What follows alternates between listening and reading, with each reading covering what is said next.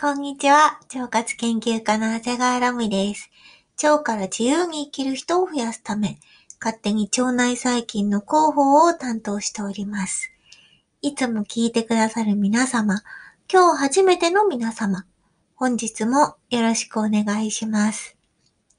はい。今日のテーマはですね、食べ過ぎは何日後に太るのか。こちら、ちょっと考えてみたいと思います。いやー、食べ過ぎた。こりゃ太るよ、どうしよう。ね？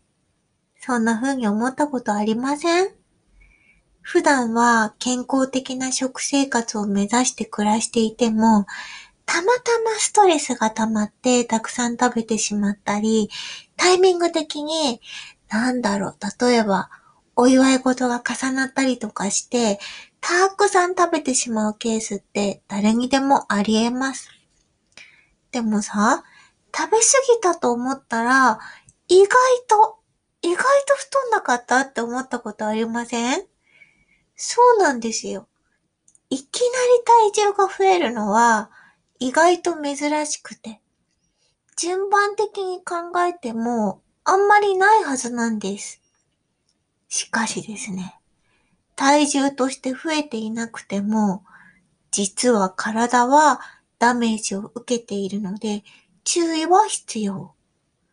今回は食べ過ぎると体にどんな変化が起こるのか、食べ過ぎてから何日後に太るのか、ちょっと論文を紹介しながら整理してみたいと思います。まずね、ちょっと一個研究をご紹介します。2019年にオーストラリアで行われた研究。被験者の方は8名の男性で、彼らに普段通りの食事をしてもらいながら、1日あたり1000キロカロリーのチョコレートとか、高カロリーな飲み物、あとポテトチップスなどの完食をしてもらいました。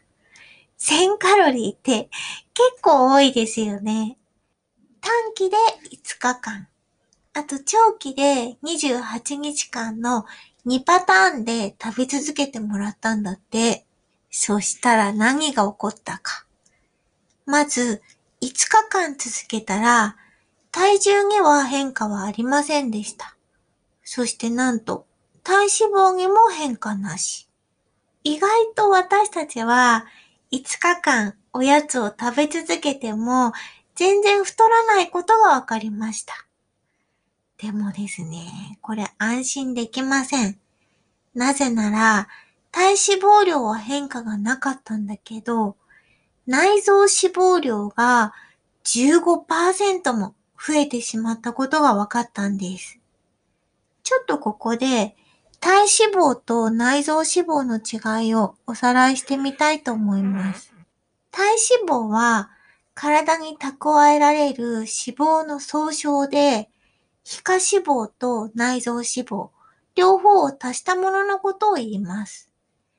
で、皮下脂肪っていうのは、皮膚のすぐ下につく脂肪のこと。そして内臓脂肪は、内臓の周りにつく脂肪のことです。この5日間の暴飲暴食では、体脂肪全体のパーセンテージを変えるほどには至らなかったんだけど、目に見えない内臓脂肪、奥の方の脂肪は15%増えていました。そう。私たちの体はちょっとずつじわじわと変わっていくんですよね。これ28日間続けたら一体どうなったのか。なんと体重は 1.6kg 増えました。そして体脂肪量も 1.3kg 増えました。1ヶ月も続けたらまあやっぱり太りますよね。1000キロカロリー分だもん。太ってもしょうがない気がします。この研究を行った研究者の方は、今回の被験者は結構若い男性だったから、5日間では太らなかったけど、もしこれが中年期の人たちとか、あと肥満の人たちだったら、もう少し結果が違ってくる。5日間でも何かしらの変化があってもおかしくないっていうことをおっしゃっていたらしいの。恐ろしいわ。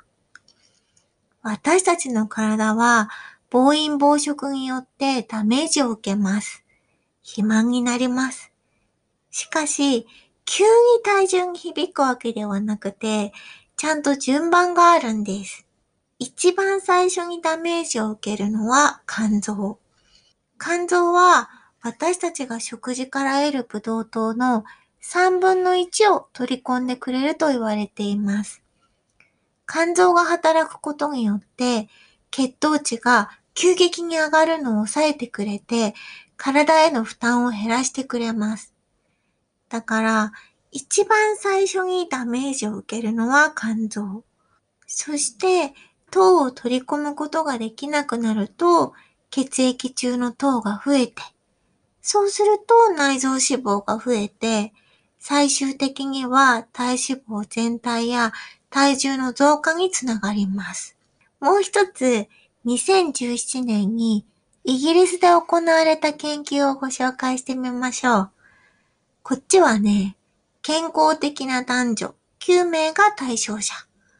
この方たちに7日間、高脂肪、高エネルギーの食事をとってもらいました。さっきはおやつだったんだけど、今回は高脂肪のお食事です。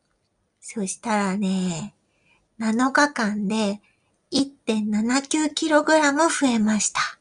いやー、1週間で2キロかー。結構増えましたね。これ今回半分は女性なんですよね。この7日間の実験では、肝臓へのダメージ、内臓脂肪の増加、体重の影響まで全て与えてしまいました。しかし、まだギリ大丈夫です。っていうのも、体重は増えてしまったんだけど、肥満を招くホルモンについては影響がなかったことが分かりました。具体的に調査したホルモンは、グレリンと GLP-1。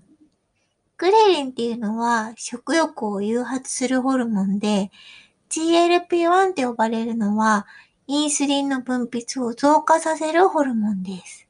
これらのホルモンの分泌量には変化はありませんでした。だからまだギリギリのところで肥満体質になってしまったわけではないということが言えるかも。まだ諦めちゃいけません。もちろんね、食べ過ぎは良くないけど、ちょっとだけ食べ過ぎたからといって、もういいやって思って自暴自棄になって、暴飲暴食しちゃうのはちょっと残念すぎます。一週間だらけてしまったとしても大丈夫。諦めずにダイエットを続けましょう。ぜひ参考にしてみてね。それでは今日はこの辺で。バイバイキーン。